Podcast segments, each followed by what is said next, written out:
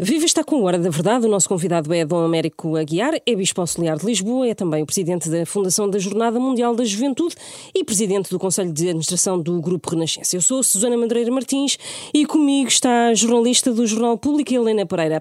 A Diocese de Lisboa não afasta para já eh, cinco padres que estão no ativo, que foram sinalizados pela Comissão Independente, pedindo à Diocese de Lisboa mais dados. Por que não, não é já tomada uma medida preventiva para os afastar? A Diocese de Lisboa, tal como as outras dioceses portuguesas, receberam no passado dia 3 de março a famosa lista, uh, infelizmente, uh, daquilo que seriam os nomes das pessoas que uh, apareceram referidas em testemunhos, em denúncias, daquilo que foi o trabalho que nós temos muito que agradecer à Comissão Independente. E deste trabalho foi entregue a cada senhor bispo uma lista com nomes. E a lista de Lisboa também tem nomes. E tem 24 nomes.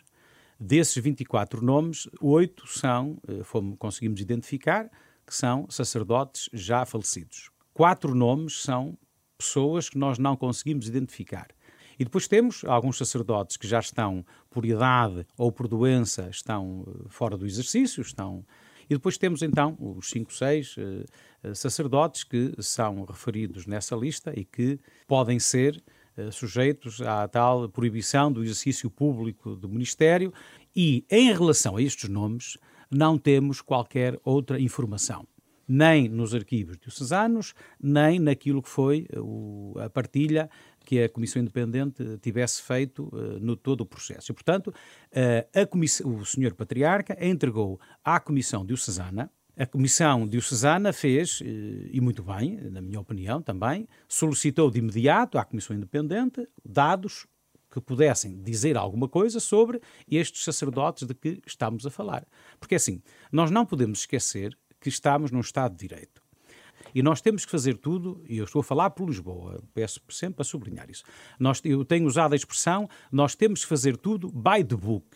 E by the book, eu acho que não é aceitável eu chamar um cidadão, um sacerdote, e dizer-lhe pelo facto de ele estar numa lista, eu vou uh, afastá-lo ou vou suspendê-lo entre aspas, ou vou fazer o que quer que seja, quando ele me perguntar mais qualquer coisa, eu dizer-lhe não sei, não sabemos. Mas houve outras dioceses que já o fizeram, e, e, não é? Não, mas a Comissão Diocesana de Lisboa pediu os dados, está a trabalhar com a Comissão Independente e nos próximos dias terminará esta, esta, este trabalho com a Comissão Independente e recomendará ao Sr. Patriarca aquilo que serão uh, os próximos passos a dar. E nos passos a dar está uh, o afastamento do exercício público do Ministério. Como é óbvio, haja bom senso, no mínimo. Muito bem.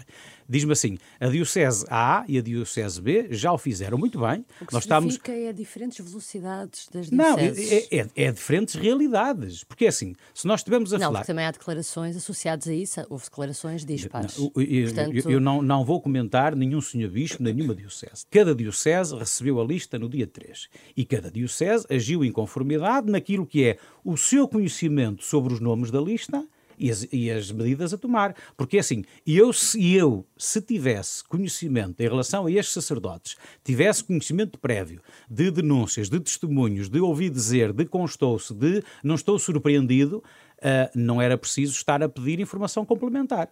Agora, quando do, das pessoas em causa não há qualquer informação, não há qualquer historial, não há qualquer referência, o mínimo que se deve fazer para não tomar decisões erradas e o que nós estamos a dizer é vamos demorar mais um dia, mais uma semana, mais 15 dias para fazer as coisas corretamente. E naquilo que é o meu entender e do, da Comissão de Lisboa, nós estamos a fazer as coisas corretamente. E eu compreendo, aliás, quando eu ouço o. Presidente da República e ouço o Sr. Presidente da Conferência Episcopal, eu compreendo os dois e não estou aqui a, a, a gaguejar sequer, porque é assim, eu entendo que quem está fora queira, deseje, e o sua leitura é que as coisas sejam feitas o mais rapidamente possível. É? Sim, Já passou muito tempo. Mas quem está. Tempo, exatamente, mas, não, é só, mas, não se conta só a partir do dia 3, Sr. Bispo. Não, eu peço ah, desculpa. Porque, não, eu peço desculpa. não é verdade. Não é verdade. Não é verdade. Não é verdade. Com a Comissão. Não, é assim. A lista que foi. E eu posso falar por Lisboa. A lista que foi entregue em Lisboa tem cinco ou seis sacerdotes sobre os quais não há qualquer informação histórico, referência a este quadro de que estamos a falar. Não há Nunca houve. E, portanto, nós não podemos afastar suspender, fazer o que quer que seja, sem ter o mínimo de informação sobre aquilo que estamos a falar. É o mínimo que nós podemos fazer por um Estado de Direito e pelo respeito por todos, quer pelas vítimas, quer pelas pessoas que estão a ser. E assim, não há dúvida exatamente nenhuma que, a partir do momento que a Comissão Diocesana esteja munida das informações mínimas necessárias, as decisões serão tomadas imediatamente. Esses dados deviam ter sido entregues logo de, à partida. É assim, o, o quando nós lemos o relatório, estão uh, sinalizados os, todos os testemunhos, não é? estão, uh, estão sinalizados, mas, no, mas não há uma ligação e se calhar a única coisa que falta é sabermos que os nomes encaixam naquele, no C1, no C2, no C3, no C4. Se calhar é, é só o que falta, não é? Se calhar é a única coisa que falta é podermos ligar os nomes àquelas. E a Comissão Independente podia ter feito isso logo de partida. Eu acredito que, eh, naquilo que significa Lisboa, que o trabalho que está a ser feito da Comissão Independente com a Comissão Diocesana, que chegaremos eh, rapidamente Nenhum dos 24 a essa, essa nomes situação. coincide com casos que estavam nos arquivos. Alguns sim, alguns sim. Eh, quatro ou cinco ou seis são, aliás, são casos que, que nós já temos falado, que são públicos, que foram uhum. tratados, sim. Está preocupado que a resposta da Igreja possa ter uh, alienado ou afastado algumas pessoas? Eu acredito e aceito que aquilo que estamos a falar afasta, afasta pessoas e aproxima outras e algumas entendem, entendem, entendem que é um, é um momento difícil e doloroso para as vítimas. Aquilo que eu tenho dito muitas vezes, a mim não me preocupa nada, às vezes colocas a questão da notoriedade da igreja ou de outras coisas. A mim, eu acho que nada se compara com aquilo que é o sofrimento de uma pessoa que viveu uma situação destas. Alguém que tinha numa figura confiança, eh, proteção, cuidado, e essa pessoa era para si a presença e o testemunho de Cristo, de Cristo vivo e de um momento para o outro passa a ser testemunha de um ato de violência eh, inimaginável, de uma situação eh, horrível como esta, a mim não me causa. Isto é que é o importante e isto é que nós temos fazer tudo para evitar que volte a acontecer. É a tal tolerância zero que o Papa Francisco nos fala. E nós temos que fazer tudo que está ao nosso alcance, mas absolutamente tudo que está ao nosso alcance, para que todos entendam que a tolerância zero tem de acontecer. A Comissão Independente tem vindo a dizer que eh, não foram entregues só nomes, não é? Tenho muito respeito. O trabalho que fizeram é qualquer coisa de, de uma gratidão eterna, o trabalho que fizeram, o Dr. Pedro Stress, toda a equipa, mas uh, uh, o, o, ali o papel que foi entregue a cada senhor bispo é uma lista nominal de nomes se algum, durante o processo, se algum teve mais ou menos informação, se algum teve mais ou menos partilha, se algum teve mais ou menos complemento de informação, não sei dizer. O que eu sei dizer é que, no que diz respeito a Lisboa, isso eu posso dizê-lo, a lista tem, é uma lista nominal, com 24 nomes, que alguns nós identificamos como falecidos, que outros identificamos como casos que estão no arquivo histórico e que são já conhecidos da praça, mediaticamente, mas depois chegamos à lista, à lista urgente e importante e sensível, que serão os sacerdotes que estão no exercício, e não temos informação complementar, mas eu acredito que nos próximos dias isso será ultrapassado. Uh, acha insultuoso o pagamento de indemnizações às vítimas, como dizia o Dom Manuel Clemente? Eu, eu compreendo o que o Sr. Patriarca disse. Aquilo que são o, os nossos contactos com as vítimas que acolhemos em Lisboa, nunca até hoje nenhuma colocou na mesa qualquer necessidade, desejo ou vontade de qualquer tipo de indemnização. E eu, a interpretação que eu faço com o seu patriarca não é a dizer que, uh, que não, ou a, ou a, dizer que qualquer possibilidade de sim, isso era, era, era a expressão que ele disse. É insultuoso. Eu entendo que ele estava a dizer que quando, no conhecimento direto dos casos e das pessoas, quando isso nunca foi colocado e até foi negado da parte de alguns, que nós estarmos a colocar a questão, podia soar isso. Agora, a minha leitura daquilo que significa o dossiê das indemnizações. Nós podemos, obviamente, colocar atrás de biombo da lei civil e da lei canónica. Né? Podemos colocar aqui um, um edifício a dizer que uh, prescreveu, que não é nossa responsabilidade, que não, que isto e por aquilo. Eu acho que não é essa, não é esse, não é isso que deve habitar no meu coração. E eu acho que o que Cristo quer que se faça é que nós não abandonemos ninguém que tenha vivido uma situação destas. E não abandonar ninguém que tenha vivido uma situação destas passa por a acompanhar e também passa por um gesto, por uma decisão, não de indemnizar, porque eu acho que não há indemnização nenhuma que possa ultrapassar aquilo que foi vivido, uh, não para pagar o que é que seja, porque acho que é indevido que a gente esteja a pensar pagar para, enfim, abater aquilo que foi o sofrimento e foi a dificuldade, mas para que signifique algum conforto, algum paliativo naquilo que foi o horror da sua vivência na circunstância de um sacerdote. Uh, afastando a questão das prescrições, porque uh, eu tenho dito que a dor não prescreve. Depois, o Papa Francisco disse-nos há dias: não basta pedir perdão. Temos que ir para além disso. E o temos que ir para além disso também significa pessoa a pessoa. Nós estamos a falar de pessoas. E nós temos que ser capazes de acompanhar cada um na realidade e na circunstância Depende daquilo, de cada caso, de, daquilo que viveu. Analisar cada e, caso. e tenho dito o seguinte, agora já fora das prescrições. Se um sacerdote é condenado em razão de uma situação destas, é condenado a uma pena e é condenado a uma indemnização e porventura não tem meios ou porventura é difícil concretizar, eu não tenho dúvida nenhuma que na diocese onde eu porventura esteja que hum, a diocese imediatamente concretiza o pagamento da indemnização à vítima, sem pestanejar, sem dúvida, sem hesitação. E também o mesmo naquilo que significa se um caso ficar provado que a Igreja ocultou, que a Igreja transferiu, que a Igreja criou um contexto que facilitou o acontecimento. Mas... E eu não tenho dúvida absolutamente nenhuma quanto a isto. Agora, como é que vai acontecer nas 21 dioceses portuguesas? Há uma coisa que eu peço desculpa eh, de lembrar aos nossos ouvintes ou leitores, que é assim: não há Igreja Católica Portuguesa existem 21 dioceses portuguesas. Cada uma Cada uma uh, que... independente de, e que corresponde ou depende daquilo que é a sua relação Mas direta com o Santo Padre. Percebe e que a Conferência isso Episcopal... causa sim, um, sim, sim. um, erro de percepção sim, nas pessoas e, de que há divisões. E a Conferência Episcopal tem um trabalho meritório sempre de tentar criar aqui uma sinergia e aquilo que o Papa diz, um caminho sinodal, que é cada um pensa de certa maneira, cada um tem os seus, as suas prioridades, mas nós caminhamos juntos. E é é muito importante que em algumas áreas, em algumas matérias, como acontece na área do apoio sociocaritativo, como acontece na pastoral da juventude, como acontece na pastoral universitária, como acontece em tantas outras áreas, nesta também é necessário consertarmos um caminho juntos. E eu acredito, conhecendo os meus irmãos bispos, que no fim nós vamos todos estar sincronizados naquilo que significa o que é que Cristo nos diz em relação aos procedimentos, em relação às indemnizações e em relação ao acolhimento e acompanhamento de cada uma das vidas. Há pouco, quando falou das indemnizações serão calculadas também em função de quem poderá ter ocultado casos ou transferido de padres, o que é que vai acontecer às pessoas, aos responsáveis que ocultaram e que transferiram padres? Se isso aconteceu e eu acredito que possa ter acontecido naquilo que é o historial até dos outros países e das outras, dos outros relatórios que nós temos e também do nosso, que nem é melhor nem é pior, é o nosso. É? Se essas situações, ao serem provadas, têm que ser avaliadas e têm que ter as consequências para aquilo que foram os seus responsáveis, obviamente. E que consequências é que são essas? Como cidadão, como bispo e como sacerdote, e como católico, como cristão e como crente, se alguém o fez, deverá sofrer as consequências de o ter feito. Essas pessoas serão, serão investigadas também pela Santa Sé? Será um processo que, que a Santa Sé decidirá o que fazer? Por exemplo, imagina um bispo, alguém com mais uh, responsabilidades. Uh, vai ser instru seria instruído um processo também? Obrigatoriamente, obrigatoriamente. Não tenho qualquer dúvida quanto a isso.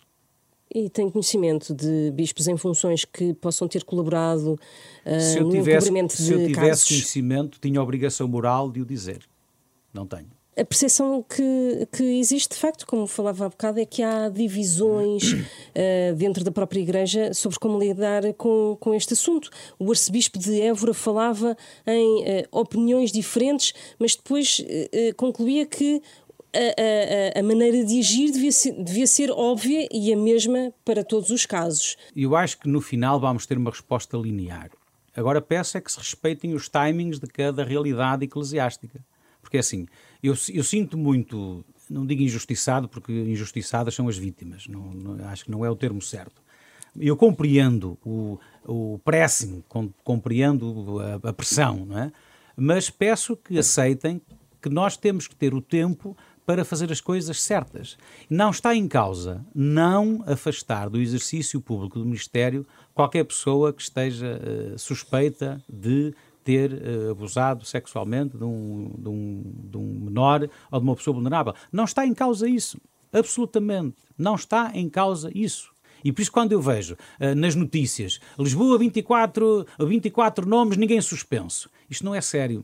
Se é para pressionar, ok, muito obrigado. Mas isto não é sério naquilo que é a imagem e naquilo que é a ideia que se está a, a transmitir. É assim, não há dúvida absolutamente nenhuma que um sacerdote que tenha sido denunciado, que nós tenhamos os dados mínimos e que tenha sido denunciado, seja uh, afastado, seja proibido do exercício do Ministério uh, publicamente. Não há dúvidas quanto a isso. Qual é a dúvida que existe? E eu peço que entendam. É, eu tenho cinco ou seis nomes, não sei absolutamente nada. E, portanto, eu, nós pedimos uns dias para que, agradecendo muito a colaboração da Comissão Independente, que complemente os dados para que a Comissão Diocesana possa avaliar e possa dizer ao Sr. Cardeal Patriarca, Sr. Cardeal Patriarca, em relação a estes sacerdotes, recomendamos isto, isto e isto. E o Sr. Patriarca fará, de acordo com a recomendação. Fará, e todos farão, e o Porto fará, e todos vão fazer. Porquê que uns já fizeram e outros não? E eu acredito que tem a ver com a dimensão de cada uma das realidades e a possibilidade de ter ou não ter um conhecimento direto daquilo que são os casos que estão apresentados. Mas todos vão chegar ao mesmo resultado e ao mesmo respeito por aquilo que é a expectativa das vítimas e da sociedade em geral. Há pouco falava do sínodo e pegando nesta questão das opiniões diferentes, Há, há, há, bispos progressistas e conservadores em todo o lado. Em Portugal, como é que é? Nós estamos a assistir aqui a um processo de fricção entre, eh, por assim dizer, os bispos mais conservadores e os mais um, ehm, progressistas? Eu, eu, sou, eu sou aprendiz feiticeiro, não é? Eu tenho 40 e muitos aninhos e os meus irmãos bispos, o mais novo a seguir, tem 58 e depois tem 60 e 70 e por isso eu não ouso fazer uh, classificações dos meus irmãos bispos uh, a não ser esta, etária, não é? Esta, esta, esta mas não, não existe etária. na Agora, igreja, em toda a igreja, não, mas, mas, fala mas, lá, de, existe, dessas... uma coisa, existe na nossa casa, na nossa família, existe no nosso grupo de amigos e existe em todas as realidades da sociedade. Se eu dissesse o contrário, não estava a dizer a verdade. Pelo que conhece da igreja portuguesa, é mais conservadora. Não sei, nunca fiz a contagem a ver o que é que é mais o que é que é menos. Eu acho que depende às vezes do assunto porque às vezes é, é como os novos e os velhos, os velhos e os novos. Há novos que são velhos e há velhos que são novos. Agora, posso aceitar que nas leituras que se vão fazendo nestas temáticas, em assuntos diversos que vão sendo colocados à sociedade e em que a Igreja se pronuncia, em que há pronunciamentos que podem ser entendidos mais progressistas ou mais conservadores, mediante aquilo que é o posicionamento de cada um. E agora podemos ir à, à, à, à, nascente, o que é que é um conservador e o que é que é um progressista, não é? Mas eu ia perguntar é onde óbvio, é que o senhor Bispo se coloca. Eh, eu, eu, eu, eu, sou, eu, eu sou o homem que estou sempre no meio da ponte, não é? Uh, eu há dias dizia que estou entre a extrema, como é? a extrema direita de um lado e a extrema esquerda do outro, uh, naquilo que significa um, se, uh, e, e, é o sentimento que me tem tomado nos últimos dias. A Igreja não é uma instituição ponto. Se fosse uma instituição ponto, era uma organização não governamental, em que tinha corpos gerentes e tinha dirigentes e tinha não sei o quê.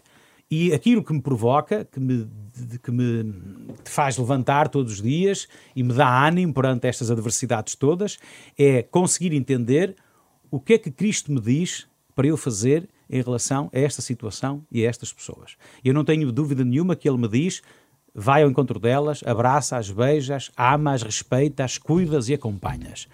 Como é que isto se concretiza num contexto de progressistas, de conservadores, de mais assim mais assado, de mais isto mais aquilo, mais direito canónico, mais direito civil, mais prescrição, mais não sei o que, não sei o que mais, isso eu não sei dizer. Agora, o que eu sei, e não tenho dúvida nenhuma, é, é isto que o Senhor nos chama, que nós temos que ser pastores. E pastores significa amar, cuidar, defender e acompanhar estes homens estas mulheres que viveram um horror indescritível da sua vida e, porventura, nós temos culpa, quanto mais não seja, somos herdeiros de uma culpa. Aceito, aceito, quer dizer, peço que aceitem que eu não tenha culpa direta do caso, mas tenho, sou herdeiro de uma culpa e assumo essa culpa e assumo esse sofrimento e assumo essa vergonha, mas quero fazer tudo e farei tudo para que ninguém se sinta uma vítima outra vez. E Porque isso é que nós temos que evitar que estas vítimas, porventura, se sintam vítimas outra vez. E quando eu vejo discussões se paga, se não paga, se faz, se não faz, se dá ou se não dá, eu acho que estamos a, a torná-las vítimas de novo. E nesta fase, retomando a, a pergunta da Helena, uh, que linha é que está. Um, a conseguir vingar hum, na, em relação a este caso dos abusos? Uma linha mais progressista ou uma linha mais eh, conservadora, no seu entender? Eu pedia-vos que, na vossa reflexão, encontrassem outras chaves de leitura do que progressistas e conservadores. Não sei qual é, tá, mas não eu dizer. Era isso que eu ia perguntar. não, não sei, não sei qual é. Mas eu acho que não é essa a chave de leitura, não é? Eu acho que aqui, uh, aqui temos homens, e temos homens bons, homens de Deus, eh, eu reconheço isso em cada um dos meus irmãos bispos, homens bons, homens de Deus, homens que deram a vida toda, eh, que são consagrados, que, são, que deram, corresponderam à vocação a que Deus os chamou e que têm maior ou menor uh, capacidade, maior ou menor rapidez, maior ou menor leitura, maior ou menor sensibilidade a, a, a acolher, a encaixar e a agir em conformidade na realidade das suas dioceses em relação a estes problemas. E estou convencido que nós vamos chegar ao ponto caramelo ou seja, vamos chegar àquele momento certo em que, mesmo sendo 21, mesmo tendo sensibilidades diferentes, mesmo tendo realidades eh, territoriais diocesanas diferentes, vamos chegar ao ponto caramelo que é estarmos todos certíssimos na resposta que é devida a cada uma das vítimas, que teve a coragem de abrir o seu coração e abrir estes episódios negros da sua vida, porque não é fácil. Eu aprendi isso com o Dr. Pedro Stress, na Comissão de Lisboa, quando ele era membro da nossa comissão, eu aprendi isso.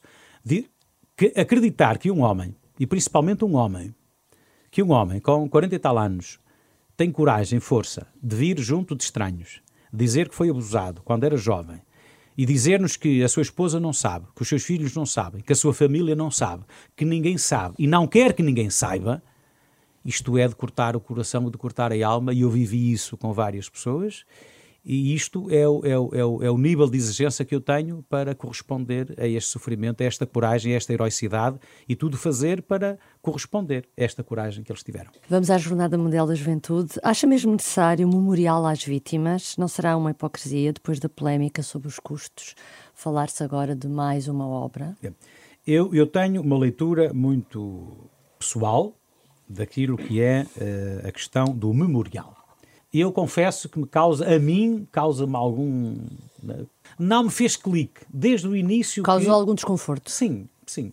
Porque é, mesmo, para as, mesmo, mesmo ou principalmente para as vítimas, não é? Não sei se é a forma mais feliz de materializar uh, o respeito uh, o meia-culpa e, e, e, a tolerância zero. Não sei se é a forma mais feliz de o fazer. Né? Principalmente quando estas coisas passa o dia, passa a romaria e passado algum tempo alguém já não sabe o que é aquilo.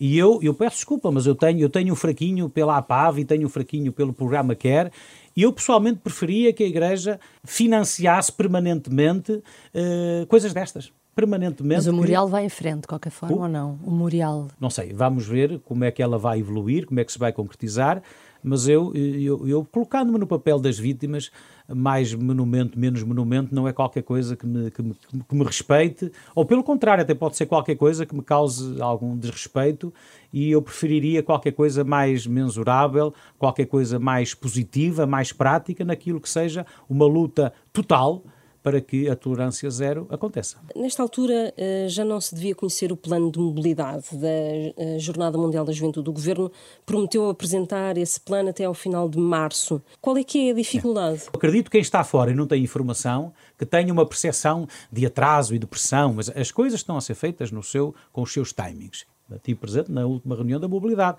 e as coisas estão a ser feitas. Agora, há aqui uma coisa que nós temos que entender, e eu acho que é um dos problemas que nós ainda não fizemos o clique, é a dimensão de tudo.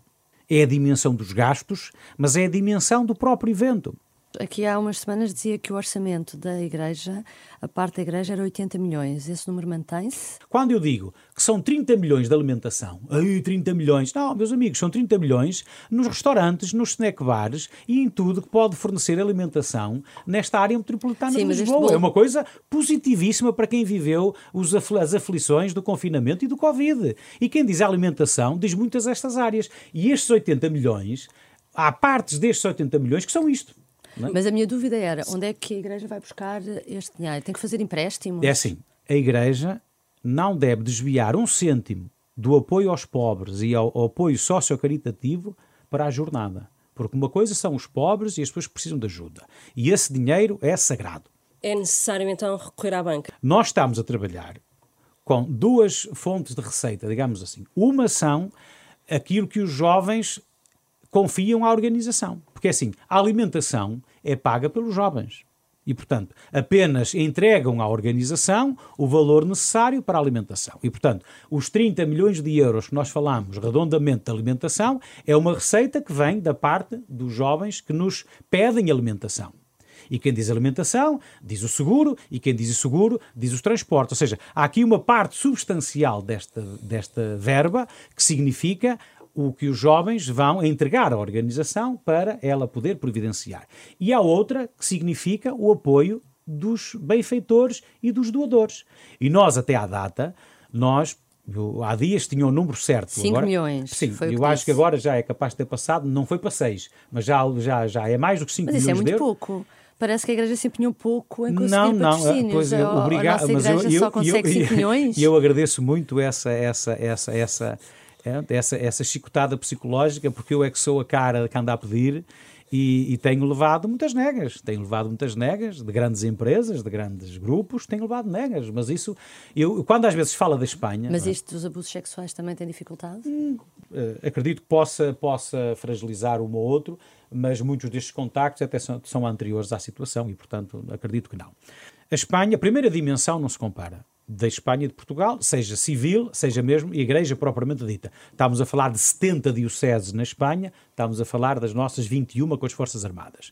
E depois, o tecido económico-financeiro da Espanha fez uma coisa que em Portugal, lamentavelmente, nós não temos. O que é que a Espanha fez? A Espanha juntou uma dezena das empresas do PSI 20, não sei se chama PSI 20 lá, juntou-as, os CEOs, cada um deu X milhões, fizeram uma fundação com esses milhões e pagaram tudo. Ora, nós não, não temos, nós em Portugal não temos estes CEOs, nem temos, infelizmente, este músculo económico financeiro para que as coisas pudessem ser de maneira diferente. E por isso, empresas nós... há, se calhar não há a vontade. Também, quer dizer, eu acho que não temos. Quando, uh, uh, quando eu, eu, vejo a lista da Espanha, eu vejo tudo empresas multinacionais, espanholas. Não é? Eu não vou dizer os nomes, que acho que isso que também estão cá. Dizer, que também estão cá. Estão alguns. cá, mas não estão em Espanha. Faz diferença. É? Ou seja, um responsável dessa empresa em Portugal não tem, não tem a responsabilidade, nem tem a autoridade para, para fazer. Olhem, eu faço aqui, ponho aqui parênteses e aspas, uma, uma exceção muito grande naquilo que é uma empresa espanhola que nos apoia e que não tem tido problemas em apoiar, que é o corte inglês. O Corte Inglês foi uma do PC20, lá em Espanha, e que tem sido um apoiante muito generoso naquilo que é o nosso trabalho. E, pronto, e já agora também temos uma portuguesa, o Jerónimo Martins. Portanto, estas duas empresas têm sido. Uh, têm é, falhado parte. as empresas portuguesas. E, é assim, eu compreendo que o timing económico-financeiro das empresas pelo menos de algumas, não seja o mais fácil, não é? Porque a gente vê as notícias e sabe qual é a realidade das empresas e, pior, a realidade dos trabalhadores. Então voltamos à questão inicial, que é onde é que vai buscar o dinheiro para isto tudo, não é? Se chegarmos ao fim deste acontecimento único para Portugal e as contas da Fundação derem negativas, eu vou ter que arranjar uma solução. É a minha responsabilidade. Se derem zero, está tudo resolvido, vamos à nossa vida, contentes e felizes. Se der lucro, eu já assumi o compromisso que a Fundação JMJ vai pegar em todo esse lucro até ao cêntimo e vai entregar a Lisboa e a Loures para que seja aplicado em projetos que tenham envolvidos jovens. Só não estou a perceber, desculpe, Domérico, mas não, não vão pedir um empréstimo à banca? Não vai ser preciso? Se nós tivermos um trabalho eh, que eh, inovamos um bocadinho, junto, atendendo à tradição das inscrições que fizemos. Primeiro, fizemos uma campanha uh, a nível mundial de um desconto, eh, como aquilo dos pacotes dos festivais e não sei o quê, não sei o que mais, quem comprar até ao Natal. Quem comprar... mais cedo tem mais desconto. E o que é que significou? Significou que tivemos eh, a entrada de receita mais cedo. Ou seja, nós tivemos a possibilidade de contar com dinheiro antecipadamente àquele último trimestre e que tem permitido corresponder aos encargos que temos assumido. E não vai ser preciso o Estado não. ajudar. Conta com o não. Estado também Nós, para, se for preciso, sim, não, não, ter que recorrer à banca de, algum for, de alguma forma, adiantar também o dinheiro que for preciso. Não, absolutamente, absolutamente. Não. Não eh, iremos ao Estado, não iremos a nenhuma entidade pública, no fim das jornadas, pedir qualquer ajuda que seja para qualquer prejuízo que exista. Se existir, a responsabilidade é nossa e terá, terá de ser resolvido por nós e não vamos pedir ao Estado, nem aos contribuintes, nem ao erário público. Mas já tem uma ideia dessa solução? Não, porque eu acredito que as coisas podem, possam dar zero. Ah, mas tem que ter um plano B qualquer, não? Eu acredito que as coisas vão correr uh, bem.